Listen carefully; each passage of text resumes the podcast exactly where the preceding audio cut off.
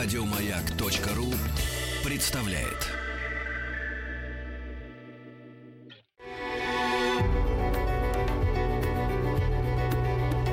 Много букв. Любимые тексты главных персон современности – а, добрый день, а, меня зовут Екатерина Неволина, я детский писатель и руководитель группы российской сентиментальной прозы издательства «Эксмо». Мой авторский портфель э, достаточно большой, и недавно я начала писать не только для детей, но, скажем так, повзрослев, и для взрослой аудитории. Моя новая серия называется «Ловушка для души». Это психологические триллеры, где всегда напряженное действие, есть немножко мистического элемента, но прежде всего в центре внимания всегда стоят люди – а психологические эксперименты, а манипулирование, всякие ситуации, с которыми мы можем сталкиваться каждый день. Первая книга этой серии называется «Глаза ее куклы». Действие происходит в наше время и в прошлом. В центре действия кукла, старая немецкая кукла, сделанная из фарфора, которая попадает к главной героине. У этой куклы своя история и свое проклятие, которое она несет в себе. Однако люди э, действуют э, не хуже проклятия. Глава первая. 2019 год. Начало мая.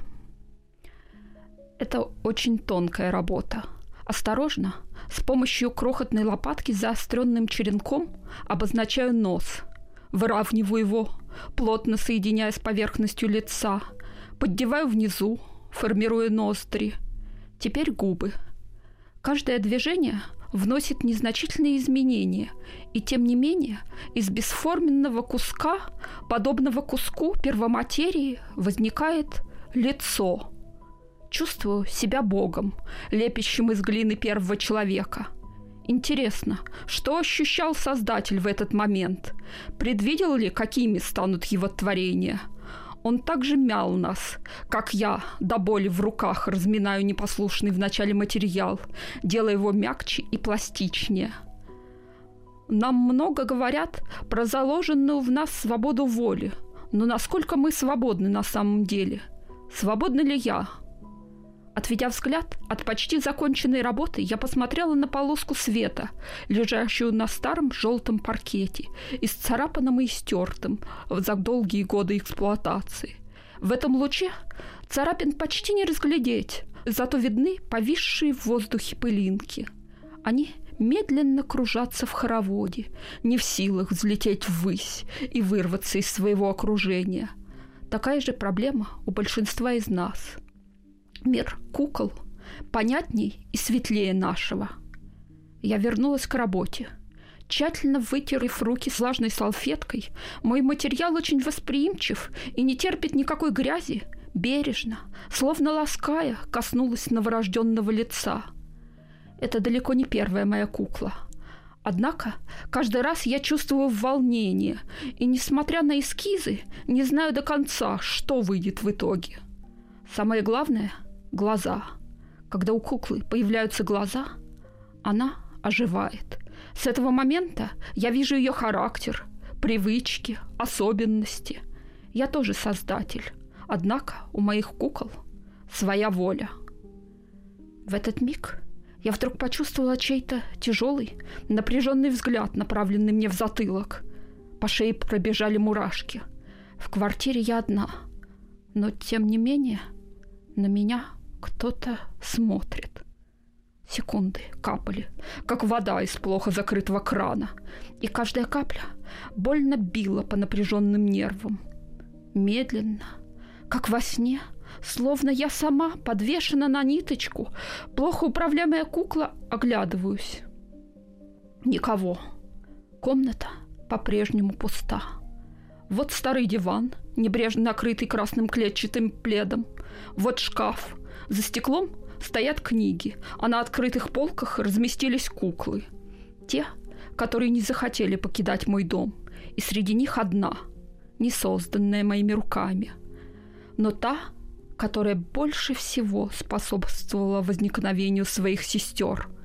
На какое-то сумасшедшее мгновение мне показалось, что на меня смотрели именно ее ярко-сапфировые глаза.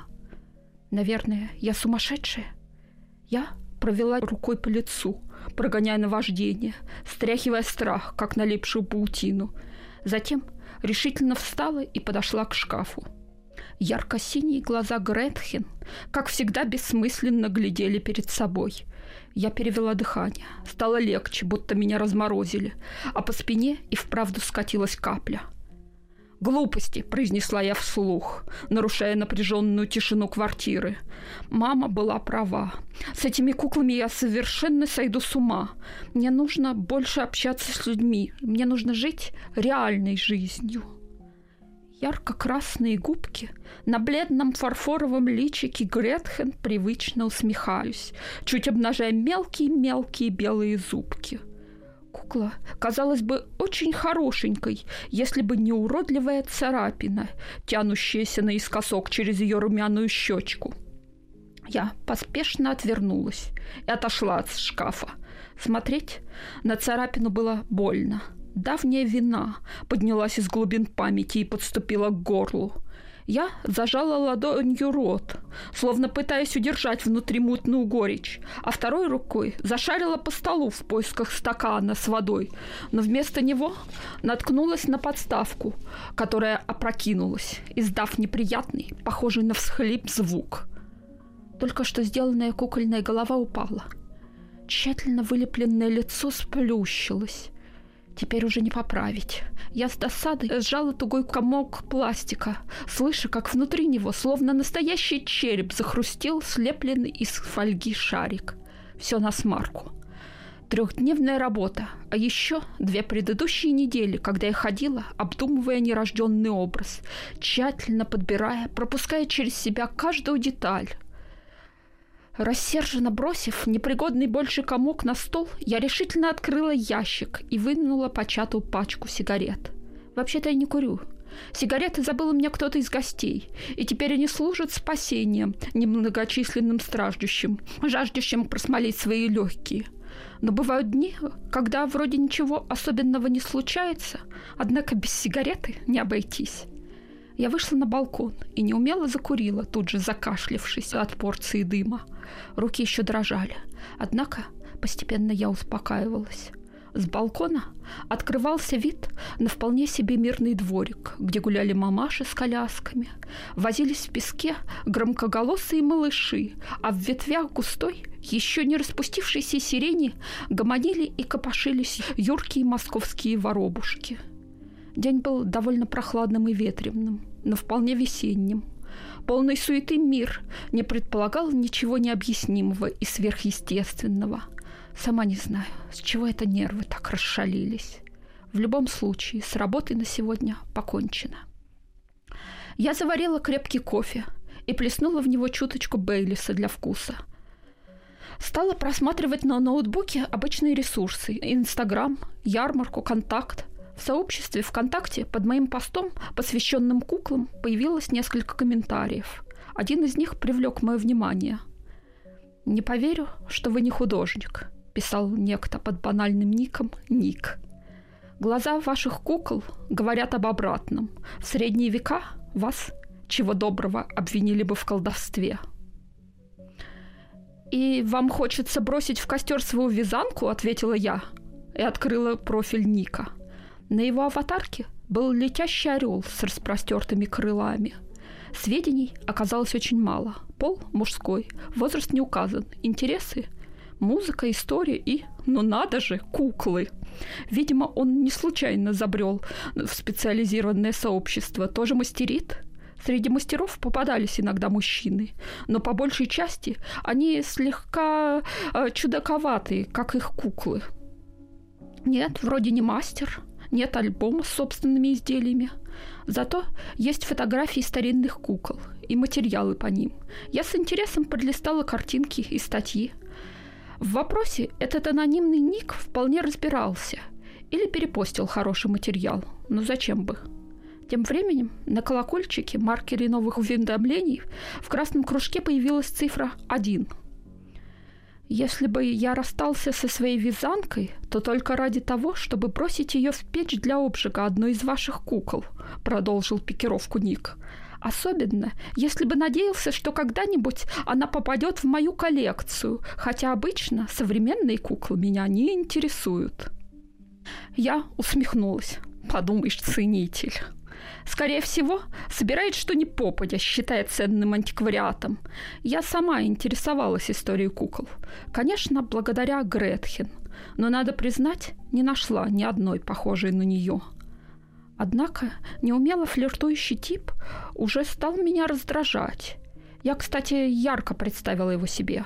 Худой, уже не первой свежести, с длинными засаленными волосами и уже хорошо заметный сияющий, точно вифлеемская звезда лысиной. Недаром фото на аватарку поставить постеснялся. Впрочем, внешность тут ни при чем. Думаю, по ту сторону э, сетей инфантильный, так и не научившийся жить в реальности мужик – Наверняка он еще в детстве любил играть в куклы и тайком таскал их у девочек. А с течением жизни багаж комплексов и компенсаций вырос неисчислимо. Психологический портрет навскидку. Одинокий, неуверенный, обидчивый нытик, думающий о себе как о сокровище нации. «Думаю, попасть в вашу коллекцию – слишком большая честь для меня», – ответила я и собиралась уйти из сети. Но ответ пришел неожиданно быстро, и, не удержавшись, я взглянула. «Вы смеетесь, но среди немецких кукол 1900-1930-х годов попадаются удивительные экземпляры», – прочитала я, и сердце вдруг заколотилось. «Интересно посмотреть на вашу коллекцию», – ответила я, а спустя несколько секунд в личку пришло письмо – вот вам два экземпляра для затравки и ссылка. Первой шла фотография очень редкой куклы с азиатскими чертами, темными волосами, собранными на затылке, одетой в расшитый костюм с двумя рядами круглых металлических пуговиц. В ушах у куклы посверкивали изумруды, оттеняющие зелень глаз. Наверняка драгоценные камни были настоящими – на второй фотографии оказалась напротив типичная немецкая кукла начала XX века. Нордическая барышня с двумя косичками, ярко-алыми щеками и капризными губками. Наряд ее состоял из голубого шелкового платья, отделанного мехом, перелинки и муфточки. Ни одна не похожа на Гретхен. Зато, насколько я могла судить, обе являлись действительно ценными – а коллекция у этого Ника, вероятно, неплохая. К тому же неизвестно, что еще скрывается в ее недрах. Вот тебе и тип с блестящей лысиной. «А можно ли взглянуть на другие шедевры?» – спросила я небрежно и добавила ухмыляющийся смайлик. Ну, просто так, чтобы этот ник не зазнавался. Шли минуты, а он не отвечал. Черт, а ведь он ушел офлайн – Почему-то это меня огорчило. Выходит, он не заинтересован в общении? Или что-то его отвлекло? Но в этом случае мог бы хотя бы попрощаться, что ли. Конечно, контакт – это вам не светский салон XIX века, однако хотелось бы, чтобы соблюдались хоть какие-то нормы приличия. Я с досадой захлопнула ноутбук и вдруг подумала – а если это не, никакой не незнакомец по имени Ник, а одна из моих коллег, конкуренток, решила меня спровоцировать? Я сама не люблю конфликты. Дележ пространства и прочих жизненных благ. Мои куклы и без этого неплохо покупаются. Однако в любом творческом деле без зависти не обойтись. Помню, сначала меня удивляли вдруг начавшиеся э, негативные отзывы на мои работы – Однако Галина, тоже мастер, с которой мы приятельствовали в сети, объяснила суть таких манипуляций. Думать, что кто-то из коллег-куколиков способен на подлость, мерзко. Словно касаться рукой отвратительно желтой зеленой слизи. Казалось бы, творчество и зависть несовместимы. Но, увы, так где же гарантия, что мне написал реальный человек? Чем дольше я думала об этом, тем больше находилось доказательств обратного. В кукольном сообществе знали мой интерес к куклам определенной эпохи. Это и послужило крючком, на который я с такой готовностью клюнула. «Ну, ничего», — подумала я, снова открыв ноут и разглядываю страницу этого самого подозрительного Ника. Они неплохо подготовились. Надо сделать вид, будто повелась, а потом самой посмеяться над ними. Никакого блестящего хода пока не придумывалось. Однако спешить не обязательно. Оставим это на время. А вось мои враги сами подскажут наилучший способ действий. Эти мысли меня успокоили, и остаток дня я провела за незначительными хозяйственными делами, неизменно накапливающимися даже при идеальном ведении дома. А мой дом идеальной хозяйкой похвастаться не мог. Вечером я просмотрела сразу три фильма по Джейн Остин и легла спать уже в неплохом настроении. Но едва закрыла глаза, как очутилась в комнате с уныло желтыми обоями. Все предметы в ней были огромными, или вернее выглядели такими. А я сама вдруг стала совсем маленькой. В огромном кресле напротив меня сидела женщина. Ее лицо терялось где-то в вышине.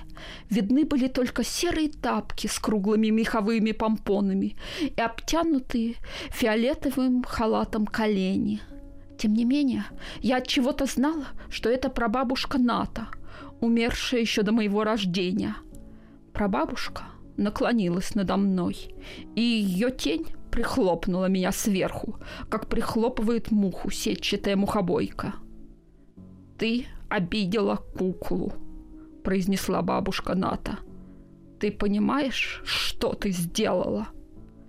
Я понимала а поэтому сжималась от ужаса, становилась еще меньше, уткнувшись носом в собственные коленки, неосознанно принимая позу зародыша, желая раствориться совсем, превратиться в крохотную одинокую клеточку, текущую в венах мироздания. И тут тень вдруг исчезла. А вместо этого меня повлекло куда-то с невероятной силой, словно затягивало пылесосом. Я очутилась в небольшой, очень скудно обставленной комнате с тускло-зелеными обоями, кажется, предшественниками фактически безжизненных желтых. В глаза бросился большой лакированный стол с грубыми ножками, железная кровать с изогнутой спинкой, свисающий с потолка матерчатый оранжевый абажур люстры и огромный на ножках ящик, о котором я откуда-то знала, что это приемник. Над ним висел бумажный портрет кудрявого мужчины с пронзительным, чуть высокомерным взглядом. Это был Александр Блок, а еще в комнате находилась худощавая девушка, одетая в старомодное простенькое платьице, скорее напоминавшее ситцевый халатик. Я словно наблюдала за ней со стороны, невидимо паря в воздухе. Девушка сидела за столом и нервно перебирала исписанные, все в странных сгибах листочки бумаги. Вдруг дверь, о, оказывается, в комнате была дверь, открылась, и в помещение ворвался порыв свежего ветра, и вошел симпатичный мужчина. Бумаги, словно птицы, слетели со стола. Но не найдя в себе сил на дальнейшее странствие, бессильно опустились на пол неподалеку. Девушка медленно встала. С минуту они просто смотрели друг на друга. А потом она, издав странный гортанный звук, бросилась гостю на шею. Ее руки, словно у слепой, непрестанно двигались, ощупывали его плечи, зарывались в волосы. «Ты вернулся. Я знала, я знала!» — повторяла она, словно желая убедить кого-то, возможно, саму себя. «Не плачь, не плачь же, все хорошо, маленькая». Он тоже обнимал ее, суматошно гладил, целовал в распустившиеся волосы — а я заглянула в брошенный прямо на пол грязный армейский холщовый мешок и отпрянула, наткнувшись на взгляд ярко-сапфировых незамутненных глаз. «Ты узнаешь меня?» — спросила Гретхен. И я проснулась. 1945 год. Июль. Коленька вернулся.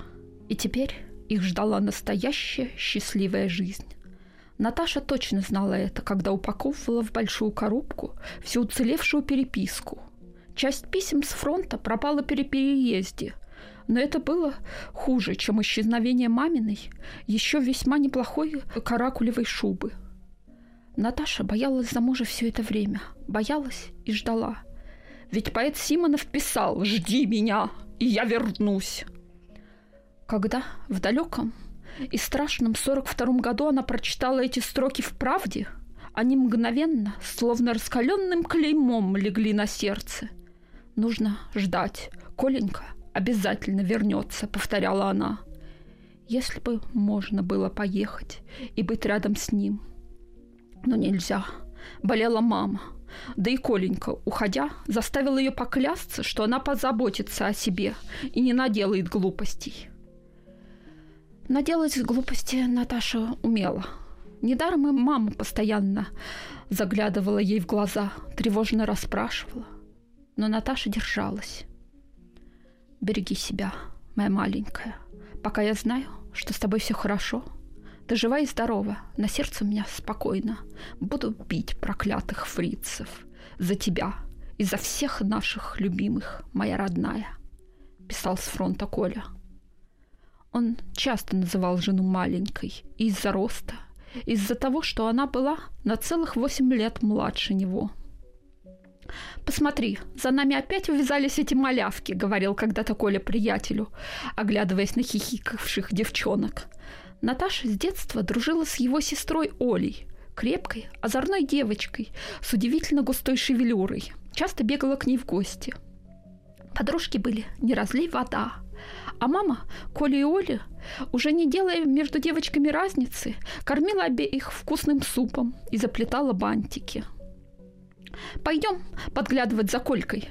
Они опять курить тайком пошли», — шептала на ухо подруге Оля. «Давай распотрошим его папиросы, я знаю, где он их прячет, а внутрь сено набьем, вот будет здорово». Вот бы достать что-нибудь такое, чтобы Колька как прикурит, а оно как бабахнет, мигом отучился бы, принималась фантазировать Наташа. Все детство, сколько она себя помнила, Колька сердился на них, а порой даже отвешивал обеим звонки из-за трещины. Так было до одного дня на речке, когда все вдруг изменилось, а Наташа поняла, что внезапно выросла – но даже после этого Коля все равно звал ее маленькой. Вот и теперь привез ей из фронта подарок. Трофейную куклу. «Это для моей маленькой», — сказал он, протягивая невероятную фарфоровую леди.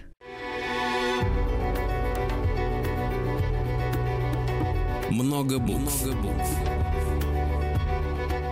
Любимые тексты главных персон современности – Здравствуйте, я Екатерина Неволина, и сегодня читаю отрывок из моего романа «Глаза ее куклы». Эта кукла была самым красивым, что Наташа когда-либо видела в жизни. Белое румяное личико игрушечной барышни казалось утонченно прекрасным. Что уж говорить о ярких сапфировых глазах, изящном носике и надутых ярких губках у куклы были, кажется, настоящие, очень мягкие светлые локоны, а ее платье стоило, наверное, столько, сколько весь гардероб самой Наташи. Впрочем, Наташа сомневалась, можно ли за весь ее гардероб купить хоть одно такое кукольное платьице – если бы в их крохотной комнате появился турецкий султан или сам товарищ Сталин, это не показалось бы Наташе более чудесным, чем появление красавицы-куклы. Даже прикоснуться к фарфоровой барышне она решилась не сразу, а когда решилась, задержала дыхание, словно входила в холодную реку. «Как ее зовут?» — обмирая спросила Наташа у Коли. Он улыбнулся — Придумай ей какое-нибудь имя. Хочешь, будет Зоей. Наташа даже рассмеялась. Но почему мужчины такие недогадливые? Разве могут такую барышню звать Зоей или Наташей? С первого взгляда понятно, что у нее совершенно особенное и прекрасное имя. Ее должны звать как барышню, смутившись, проговорила Наташа, едва осмелившись провести пальцем по безупречной румяной щечке куклы. «Я не знаю, я нигде не была». Коля обнял ее за плечи и поцеловал в макушку. «Маленькая моя, какая же ты у меня маленькая!» «Ну хорошо, пусть ее будут звать М? Гретхен». «Гретхен», — нараспев повторила Наташа. И с тех пор Гретхен торжественно сидела на коробке с письмами, снисходительно глядя на скудную обстановку комнаты, словно королева по недоразумению, попавшая в приют для нищих. Глава вторая. Наше время. Начало мая. Умывшись, я пошла сварить кофе, но когда снова заглянула в ванную, едва не вскрикнула от испуга – на белом мягком полотенце с серебристой окантовкой и вышитым цветком уродливо бурели пятна крови. Сердце тревожно замерло в груди, а висевшее напротив двери зеркало отразило бледное лицо, окруженное густыми каштанами волосами. В полутьме казалось, что под глазами заглегли густые тени. Кровь? Откуда здесь кровь? Я провела рукой по лицу, включила свет и с облегчением перевела дыхание.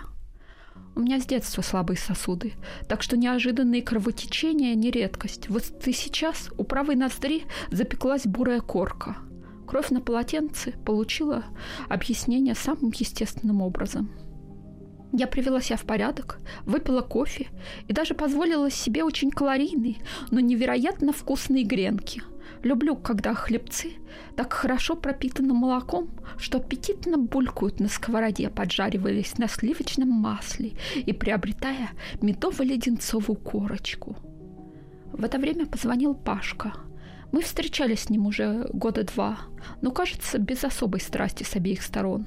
Даже съехаться не решались, хотя моих родителей Пашкино присутствие в моей жизни успокаивало – им казалось, что он не дает мне целиком погрузиться в мой кукольный мир, вытаскивая оттуда то в кино, то в поездку по ближайшим пригородам.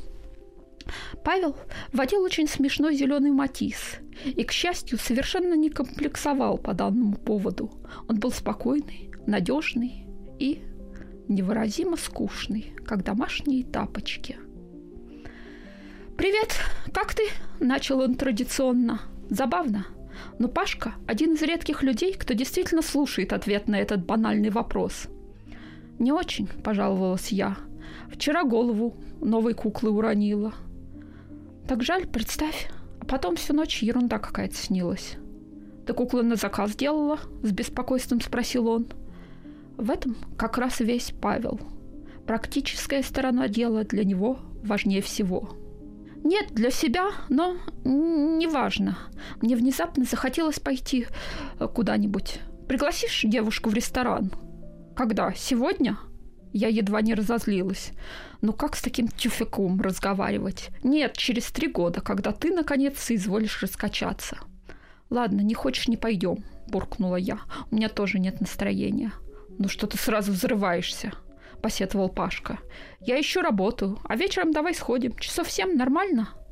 В, в голосе послышались просительные нотки. Он на полгода младше меня. Ему 23 с небольшим, но такое ощущение, что нас разделяет целая вечность. Я, конечно, слышала, что среди мужчин процветает инфантилизм, но не настолько же.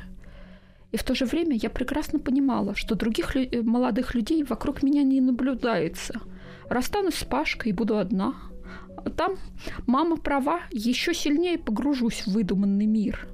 И вообще, я ярко представляла, какими обиженно собачьими станут глаза Пашки, если я скажу, что мы расстаемся. Обидеть его почти то же самое, что обидеть маленького щеночка. «Нормально», — согласилась я и поспешно закончила разговор. «Иди работай, я тоже делами займусь». Я включила ноутбук, проверила почту — надо же, ВКонтакте опять письмо. От чего-то оно вызвало у меня смутное беспокойство. Сообщение оказалось от Ника и содержало в себе одну единственную фотографию. Фарфоровая кукла в соломенной шляпке и зеленом платье с бантами и оборками. В ней чудилось что-то от Гретхен. Или мне это только померещилось. Ник был онлайн, и я не удержалась. «Это и вся коллекция?» – спросила я ехидно. «Если бы. Я могу присылать по кукле каждый день. Но не просто так», – ответил таинственный собеседник. «И какую же сумму вы ожидаете получить? Многие платят за перепост фоточек». «Это не перепост», — ответил он тут же. «Реальная коллекция, если вам интересно». А деньги мне не нужны. Зачем они? Гораздо интереснее узнавать что-нибудь новое. Я буду вам показывать новую куклу, а вы отвечать на мой вопрос. Что за игра? Я фыркнула. Нет, наверняка кто-то меня разыгрывает. И вы уверены, что я отвечу правду? Быстро набрала я. Надеюсь на вашу честность. И смайлик в виде ангелочка. Какого рода вопросы? Какие циферки написаны на обороте моей банковской карты? Примитивно мыслите. Вот, кстати, первый вопрос. Ваши любимые цветы. Я несколько растерялась. Вопрос не казался мне провокационным или содержащим подвох.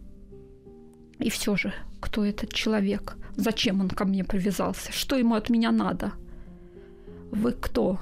«Мы знакомы?» – не выдержала я. «Это не по правилам игры. Я задаю вопрос и жду на него ответа.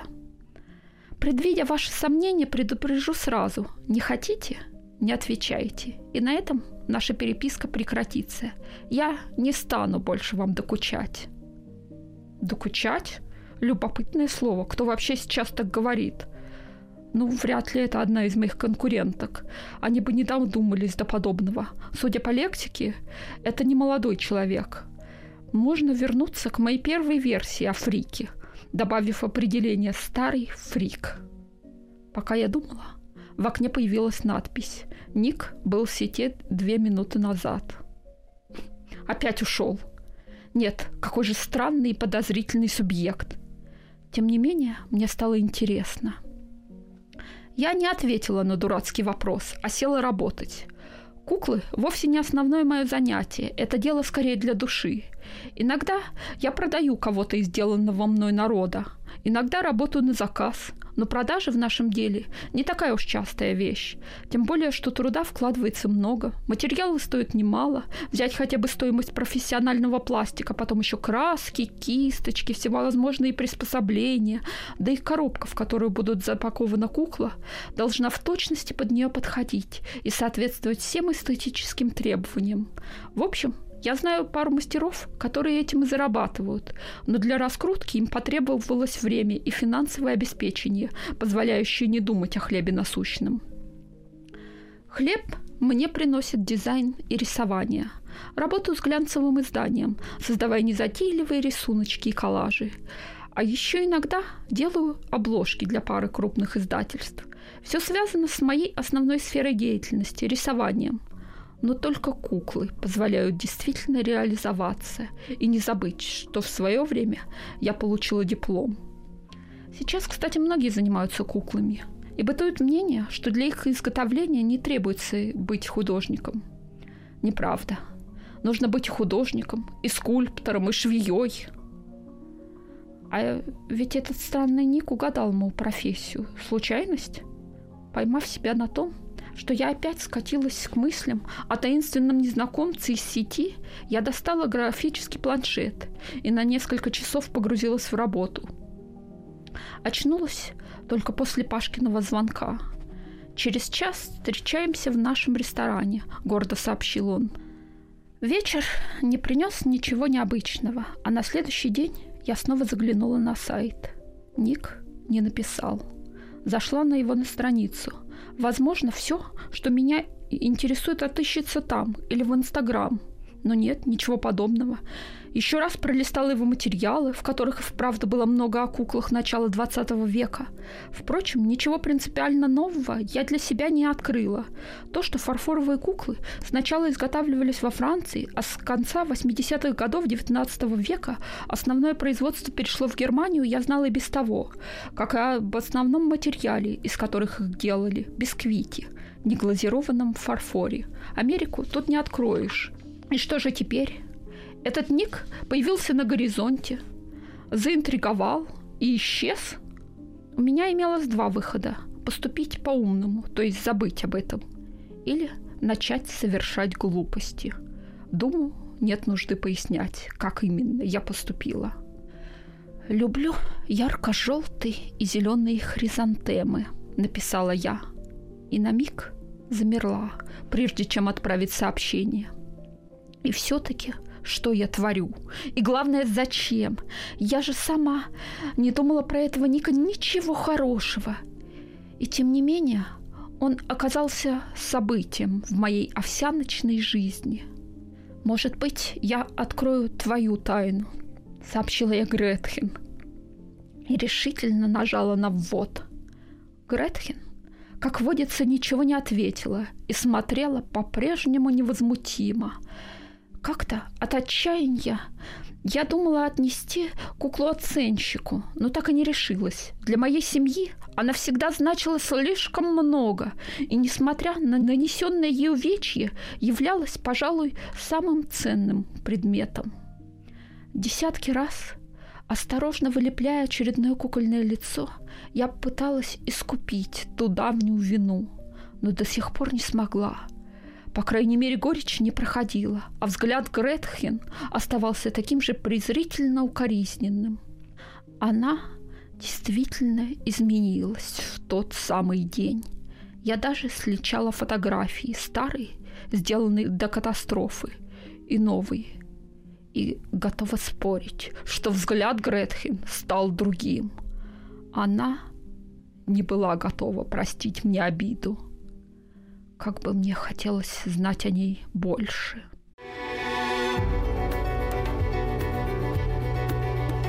Много букв. Много букв. Любимые тексты главных персон современности. По-прежнему здравствуйте. С вами я, Екатерина Неволина, и сегодня читаю отрывок из своего романа «Глаза ее куклы». 1944 год. Начало августа. Посмотрев в зеркало, Моника нахмурилась. В последнее время муж часто отлучался, а она переживала. И вот, пожалуйста, под глазом наметилась явная морщинка, а лицо бледное, какое-то уставшее. Сегодня Стефан наконец будет дома, а значит, нужно оказаться на высоте – Покачав головой, Моника принялась делать маску на основе бодяги, рецепт который получила от матери. Затем с тревогой посмотрела на часы. «Грета!» – позвала на кухарку. «Все готово!» «Да, фрау Моника!» Рыжая, полноватая кухарка в присутствии хозяйки будто вытягивала струнку и явно робела. Но это к лучшему, ведь строгость необходима в некоторых вопросах. Понебратство с прислугой Моника, как ее мать, не одобряла. Все сделано. Я достал фарфор и серебряные приборы. Хорошо. Молодая женщина позволила себе улыбнуться. А салфетки? С оленями, фрау. На миг Моника задумалась. Вроде подходит для обычного семейного ужина, однако сегодня хотелось чего-то особенного. Достань фамильные с орлами. Это все. Кухарка удалилась, а Моника занялась приведением себя в порядок – в заключение она раз двести провела щеткой по пышным золотистым волосам и снова тщательно осмотрела свое отражение. Нет, она все еще очень хороша. Ярко-синие глаза сияют, а морщинка пропала. Возможно, она только померещилась. До прихода Стефана оставалось время, и молодая женщина заглянула в детскую. «Мамочка!» Маленький Эмиль бросился ей на шею, и Моника расцеловала сына в тугие, сладко пахнущие щечки – он был уже наряжен в новый костюмчик и казался ангелочком. Волосы тоненькие, мягкие, золотистые в Монику, глаза серые, отцовские. Их долгожданный, любимый мальчик. Настоящий подарок неба. Ведь они со Стефаном уже не верили, что у них могут быть дети, когда он появился. Ты мой любимый хороший мальчик. Моника взяла сына на руки. В свои неполные четыре Эмиль был тяжеленьким. Но разве чувствуешь тяжесть, когда поднимаешь родную кровинушку? Сегодня приедет папочка. Ты скучал по папочке? Очень, подтвердил мальчик. Где папа? Я хочу к папе. Моника кивнула няне, чтобы та ушла, и, не спуская Эмиля с рук, села на диван в детской. «Понимаешь», — сказала она, заглядывая в глаза сыну, — «сейчас очень тяжелое для всех нас время. Папочке нужно очень-очень много работать. Но скоро, скоро все будет хорошо. Мы справимся. Наш папочка к нам вернется и больше не будет уезжать, понимаешь, Эмиль?» Он подумал и только после этого серьезно кивнул — ее ангелочек стал уже совсем взрослым и очень умным. «Все будет хорошо», — повторила Моника. Она и сама верила, что вскоре все вернется на круги своя, как было до войны, в наполненной солнечным светом детской невозможно думать о плохом. Здесь сердце, как цветок, открывается навстречу радости. И можно верить, что зло никогда не придет в этот дом, построенный с заботой и любовью, а под его сводами всегда будет звучать смех. Вернется Стефан. Они заживут, как прежде, счастливо и легко. Эмиль вырастет, закончит школу, познакомится с хорошей девочкой. Например, Агнес, наверное, могла бы ему подойти. Или Аделина они поженятся, а когда-нибудь уже их дети будут жить в этом доме, снова наполняя его веселыми голосами, беззаботным смехом. Так было и так будет, ведь этот прекрасный уголок мира создан для счастья. «Мамочка, а можно мне посмотреть тебя кукольную?» – попросил мальчик жалобно. «Ну, пожалуйста!»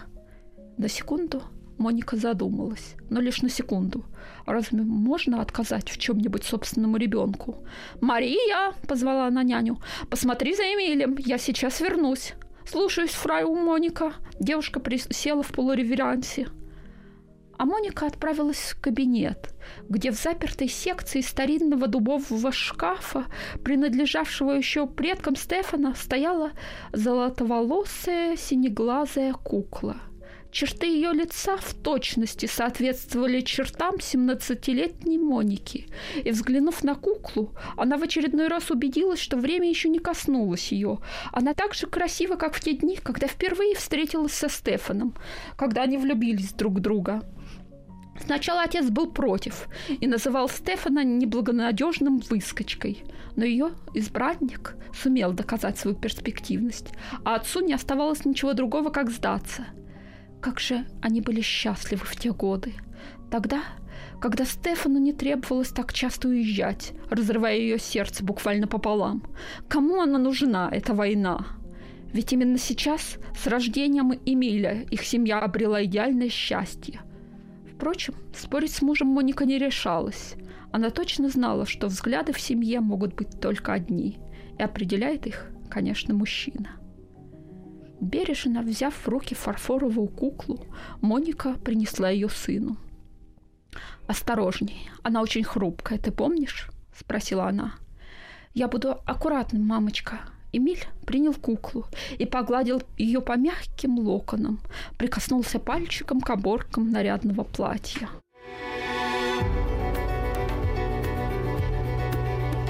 Много букв. Много букв. Что читают те, о ком говорят все. Еще больше подкастов на радиомаяк.ру.